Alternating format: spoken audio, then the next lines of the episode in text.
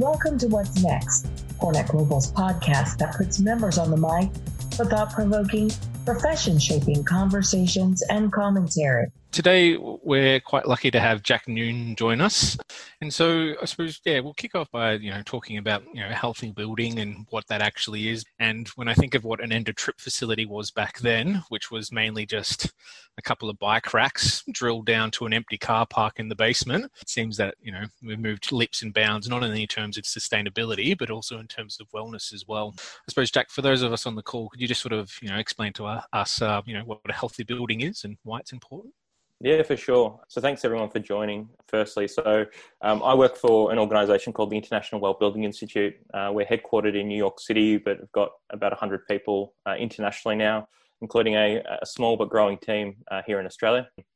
And essentially what we're really trying to do is we're trying to progress this healthy buildings movement. So the way that I really like to frame it is that, the physical and social environment is the number one determinant of our health. It's more important to our health than our access to medical care. It's more important to our health than our genetics. The physical and social environment has a huge impact on our health. The average Australian will live to 84 years. 74 years of that average Australian's life will be spent indoors. About 5 years of that average Australian's life will be spent outdoors, which is a little bit depressing. And less than 5 years of that average Australian's life will be spent in transit. So on trains or in cars or stuff like that. So we're actually spending a stack of time indoors. And what we're really trying to focus on is how can we make those spaces be spaces where people thrive? When I first started my career, I was a building scientist, a building consultant, and I would go into spaces and I would deal with sick building syndrome. It's the idea that you've got occupants within a building that are getting sick from the building, whether that be due to poor ventilation or poor material selection, itchy eyes, runny nose, that kind of stuff. And the idea of a sick building or sick building syndrome isn't a new concept. I mean, this is a term that was coined in the 1980s. It's long been established that our buildings can have an effect on our health. But what we're really trying to do at the International Well Building Institute is we're trying to kind of flip that narrative a little bit to say that it's no longer good enough just to be in a building that doesn't cause you harm.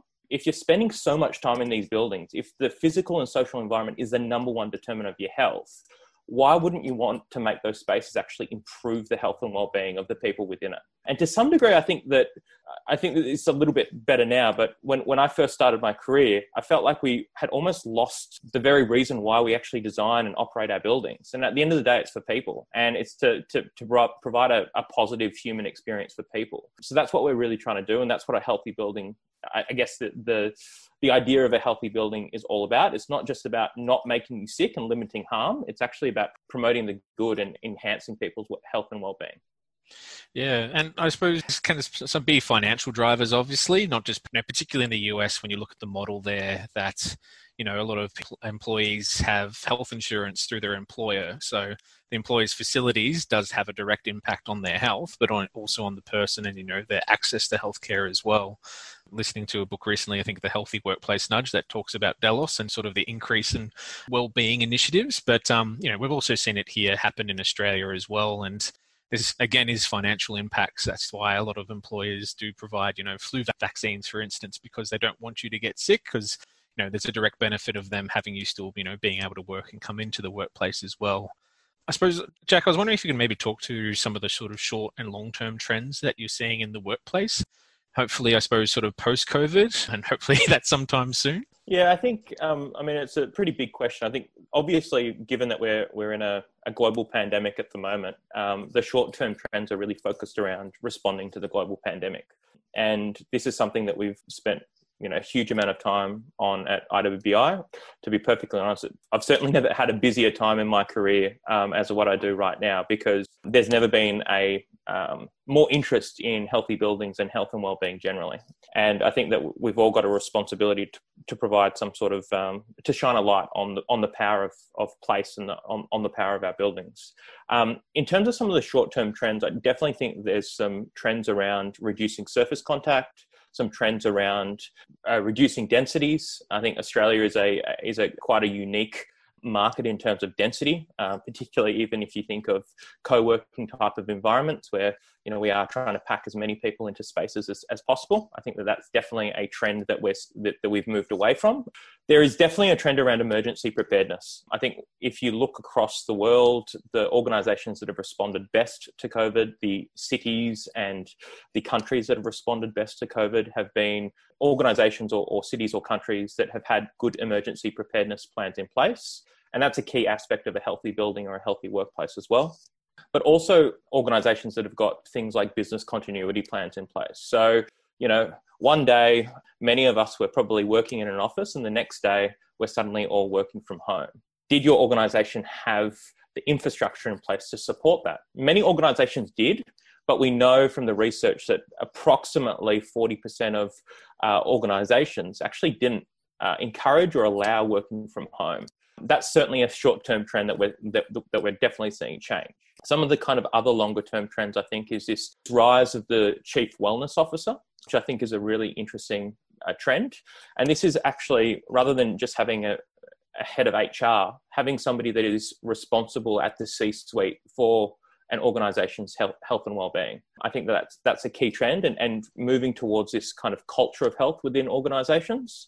A couple of other kind of longer-term trends, I think, involve making the invisible visible. And what I mean by that is that we've had a global pandemic. We're faced up against a virus that we can't see.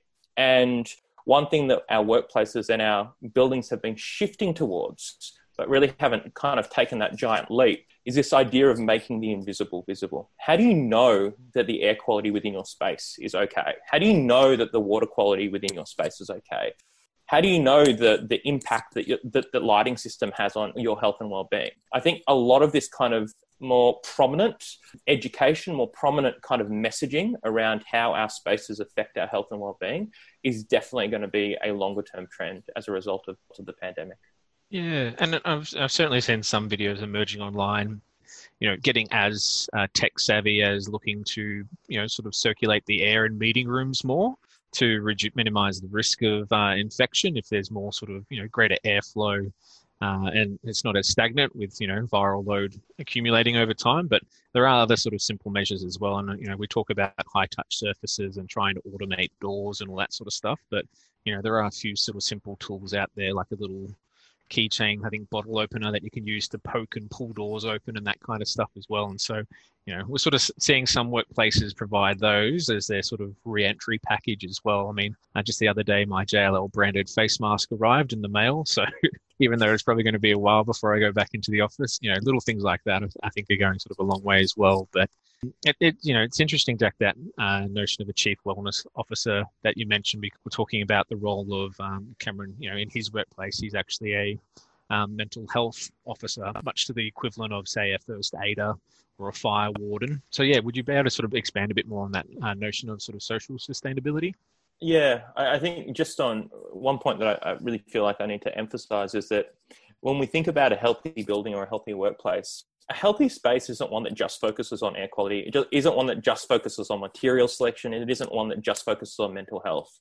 A healthy workplace or a healthy building is one that needs to touch on all elements of health and well-being. And that includes physical health and well-being, social health and well-being, and mental health and well-being. So one thing that we've really seen in relation to social sustainability, a lot of the time, so I come from a kind of a broad kind of building and sustainability background. And a lot of the time when I'm talking to former colleagues, they say, you know, this WELL building standard, is it a sustainability rating tool? And I always answer yes, because even though it's focused on health and well-being, the way that we think about sustainability has changed significantly over the last few years. And you just need to, if any of you haven't seen or aren't across the UN Sustainable Development Goals, I highly recommend that you get across the UN SDGs, because it is reframing what we think about sustainability. Sustainability isn't just about reducing carbon emissions. It isn't just about water efficiency. It isn't just about biodiversity. It's about all of those things, but much, much more. And this idea of social sustainability has really kind of come to the fore because organizations are making decisions and looking at sustainability in terms of ESG frameworks. And ESG frameworks stand for environmental, social, and governance frameworks. This is kind of this new, I guess, lens that investors are looking at sustainability with. Environmental sustainability has been relatively easy to quantify. You know, how much energy do you use in your building? What's your carbon abatement? How much water you use? Governance is also relatively simple to quantify or to measure or to demonstrate, particularly as it relates to an Australian context. What type of risk management practices have you got in place? What type of diversity do you have on your boards and that kind of thing? Social sustainability has been notoriously quite difficult to measure. And what social sustainability is really looking at it are things like health and well-being. It's looking at things around social impact. It's also looking at things like gender diversity and inclusion, accessibility, universal design. And this is one of the reasons why, in my opinion, there's been so much increased interest in health and well-being and WELL certification. Because for so long, it's been very difficult to provide a framework around these kind of social sustainability initiatives. And increasingly, investors are actually looking at certifications like the Well Building Standard to actually provide some sort of quantifiable framework around this idea of social sustainability. Yeah, it's certainly been an evolution. Like I remember back in the old days, they had sort of triple bottom line reporting where you kind of had the financial and you had the environment there that you're quantifying as well. But you're right that social impact is much harder sort of quantify. But even though it's hard, many organizations are still doing more in that sort of space. Like, we see many businesses now have their sort of reconciliation action plans in place and looking to, increase the amount that, sort of Indigenous involvement their organisations have. And, it makes me think of that report I saw from Supply Nation, particularly around the time government was looking at doing its Indigenous procurement policy. And, they were just trying to get, I think, about 4%, maybe 5%. Of all the procurement government spend that they do going to, majority owned Indigenous businesses. But for every dollar that went to Indigenous businesses, Supply Nation found that typically that led to a social return on investment of nearly $3 to $4. So the impact can be quite profound. I think also what we're seeing is this kind of increased engagement with social enterprises as well. The last kind of time that I was actually in Melbourne CBD, and it was at ARIP's workplace, which is a WELL Platinum certified space. And one of the great things about that workplace is that they've got Street, which is a social enterprise that runs their cafe. And that's another example of how do we engage kind of disadvantaged youth or disadvantaged kind of communities and give them opportunities through the decision making that we make. So, yeah, I think that is another really good example of this kind of rise of social sustainability and, this kind of this broader thinking around health and well-being, because we're not just thinking about health and well-being, at the individual level. We need to be thinking about health and well-being in terms of how it relates to our communities. And how do we, it's all well and good to have this really high-performing space, this space that just focuses on the productivity of an individual employee, but we're really missing an opportunity to think about how the workplace interacts with the wider community. And that's one thing that we've been very, very conscious of at IWBI. How do we actually promote that kind of interaction between the place and the wider community? I suppose it's worth calling out that social enterprise doesn't necessarily mean non-for-profit. They can actually make a profit, but, again, we're sort of talking about the social return on investment. They'll generally sort of, look to invest that back and I suppose do a lot more good as well. So, Street in particular, I know a number of clients now that look to embed their cafes there, not only because it's a social enterprise, but then it also, helps us with the actual culture internally and that, they have a space for their employees to sit, relax, but then also they do see that social return on investment as well. Like another one that comes to mind is a social enterprise called Good Cycles down in Melbourne. Yep. But what they also do is so they provide disadvantaged youths, I suppose, with the skills to become bike mechanics and essentially either open up their own business or at the very least get work experience so they can jump back into the workforce that they've maybe been out of for a while as well. But, they equally partner with Street, another social enterprise, in couriering their catering food around the city of Melbourne, when we're allowed in it. So, they do a lot of good work themselves, but they also have a lot of partnerships as well. And it's, kind of an intertwined ecosystem. And this is one of the things we at IWBI, we like to talk about, I guess, some of the silver linings of COVID-19, some of the good things that are kind of coming out of COVID-19. And it's really difficult. I must admit, I sometimes find it difficult to put the term COVID-19 and silver linings or opportunities in kind of the same kind of a sentence, because obviously it's just been such a horrific experience for so many people. But there are these like many silver linings where you're starting to see, social enterprises that are popping up that are really, getting some significant opportunities as a result of this pandemic. I have got a question just sent across to me now. But you know, the question here was just sort of wondering, I suppose, you know, as we go back to the workplace, what are some, you know, simple sort of low-hanging fruit measures or interventions we can sort of look to implement in our own workplace to try and sort of, you know, increase the well-being and sort of, you know, health of our employees in the workplace? Yeah, definitely. I think short term, so one thing that we've recently done at IWBI is launch this idea of a well health safety rating, which is really focused on some key low-hanging fruit kind of strategies that focus on quick, easy wins in terms of facility management, operational practices and that kind of stuff. A lot of those focus around cleaning and sanitisation. So that's one that I think is a very obvious one. I know that a lot of people are probably sick of being told to wash their hands on a regular basis, but you know, the reality is that it has a huge impact on viral transmission.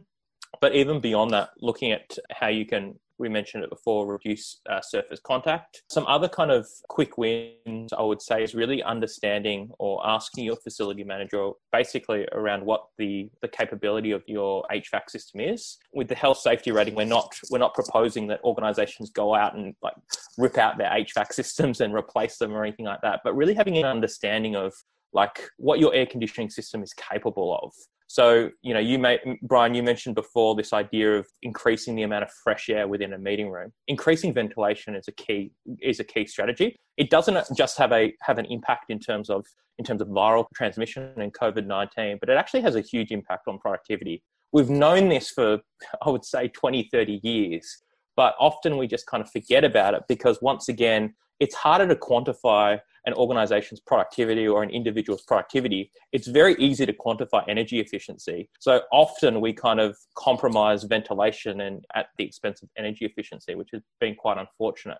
So increasing ventilation rates, I think, is quite important. One thing that I think is really important when people return back to the office is understanding Legionella. This is one of the key aspects of the health safety rating as well. Unfortunately, everyone on this call would probably know that our buildings, our places aren't meant to be dormant. They're not meant to just kind of switch them off and then go back and turn them back on again and expect everything to, it's not like you're flicking a switch.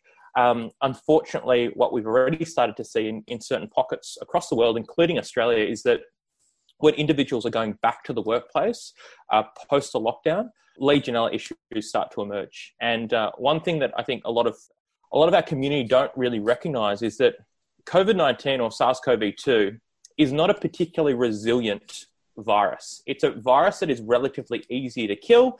It's a virus that doesn't need, you know, very kind of complex chemicals to kill it. But Legionella is a pretty resilient little bacteria, and it kind of accumulates within our water pipes. It's not just a cooling tower issue. It's a potable water issue as well. It's an end of trip facility issue because it gets kind of stuck in shower heads and stuff like that. So one thing that I would say is that when you return to work, think about Legionella, because particularly if we've got stagnant water in our pipes that hasn't been flushed over a long period of time, if you've got end of trip facilities that haven't been used because everyone's too scared to kind of commute into work, everyone's been driving into work and, you know, showers haven't been used, really think about Legionella. That's a really key point as well.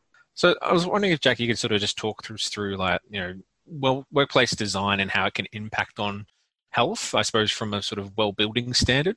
Yeah, so the way that we kind of we always kind of treat the well building standard is we've got 10 different concepts, and when I kind of said at the start that it's not good enough to have like a healthy space that just focuses on mental health or just focuses on air quality. It really needs to be a holistic view of health, and the 10 concepts that we really look at are air, water, light, nourishment, movement, thermal comfort, acoustics, mind, and community.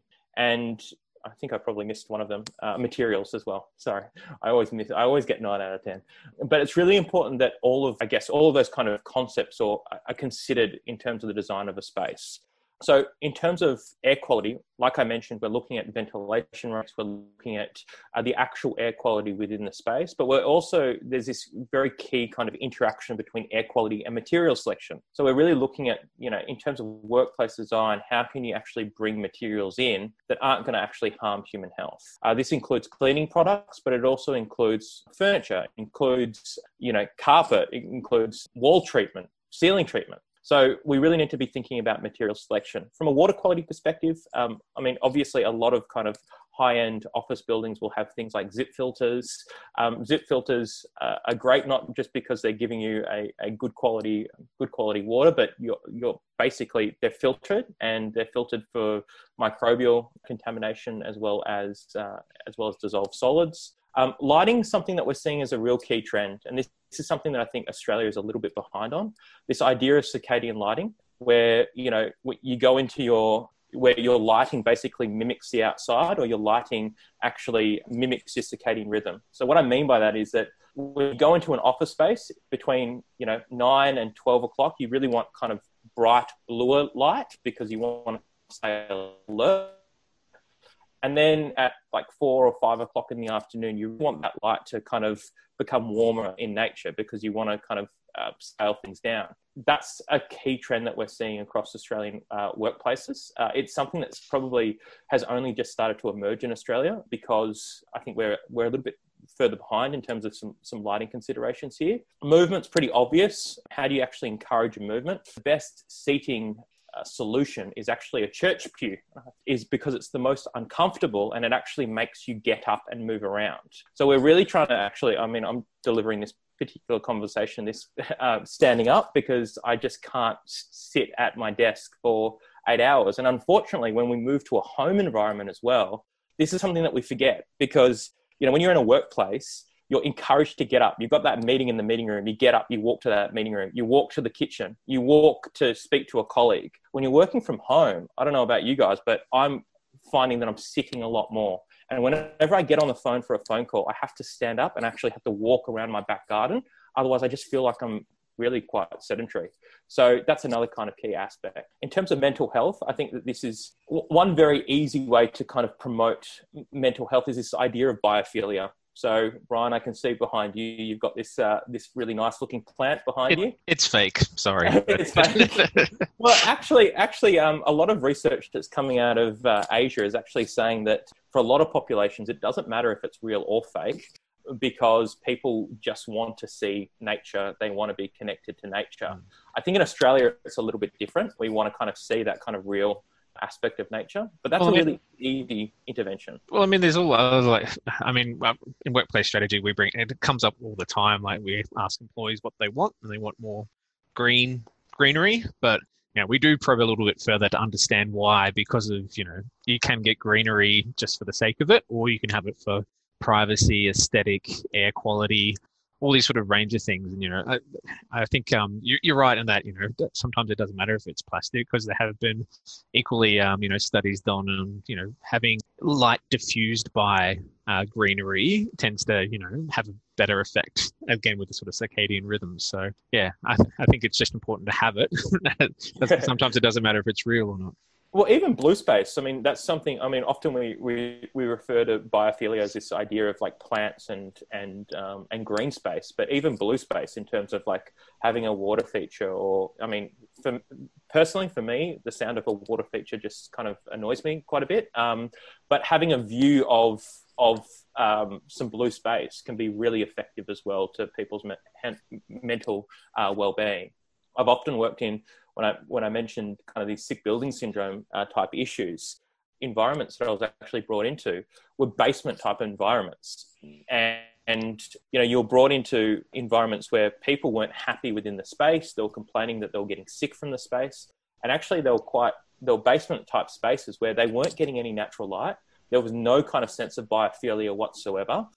These were generally like old heritage buildings across Melbourne and Sydney where they couldn't actually do much about it, but there was just a kind of zero appreciation for the actual space that these occupants were in. And unfortunately, we are very engaged with the facility management kind of group because for too long, facility managers have kind of been put into the type of basement environments, and they've been responsible for the health and well-being in terms of air quality, in terms of water quality, in terms of lighting, for all of the occupants within the building. But you actually look at the spaces that they're put in and they're doing nothing. They're not health promoting environments. And we actually, we've coined the term Billy in the basement, because unfortunately, this is something that came up with a lot of the work that we do with Lendlease. And they said, from a well building perspective, you're rewarding us for doing, as a developer, you're rewarding us for providing all these great policies and great interventions to this Billy in the basement, which is the facility manager.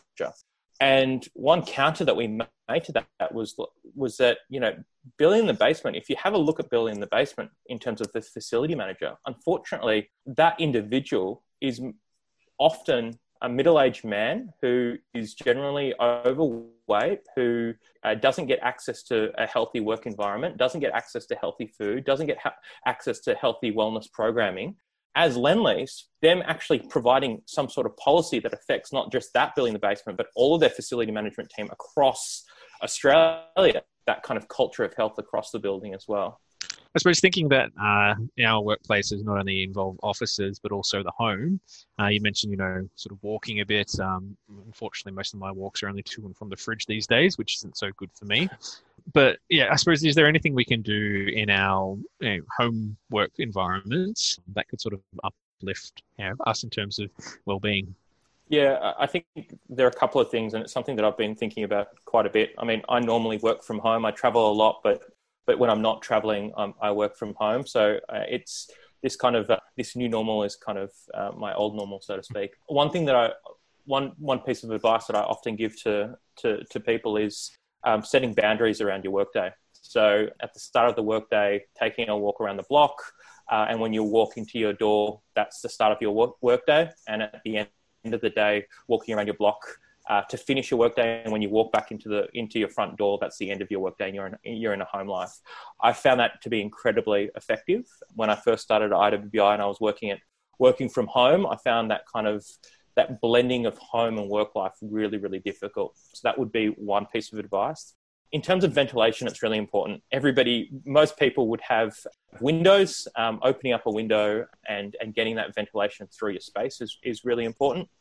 Ergonomics is incredibly important as well. And what we've seen is some of the most progressive organisations that have adapted to this kind of working from home environment have actually provided funding support for individuals to go out and purchase a sit-stand desk, or to purchase a new work chair, or to purchase something as simple as a keyboard and a mouse, rather than having just a laptop that really doesn't encourage good ergonomic type behaviours. Another thing is really kind of in line with the first thing that I kind of mentioned around kind of setting boundaries around your work, really limiting the amount of screen time that you have, particularly at night, because obviously that has an impact on circadian rhythms. I think a lot of the time in this kind of new normal that we're in, we're probably on the laptop a lot later than what we probably were previously, because there isn't that kind of disconnect between your home environment and your work environment. So really trying to be conscious of your circadian rhythms and the amount of blue light that is actually coming from things like your iPhone or your iPad or your laptop, I think, is something to really be conscious of.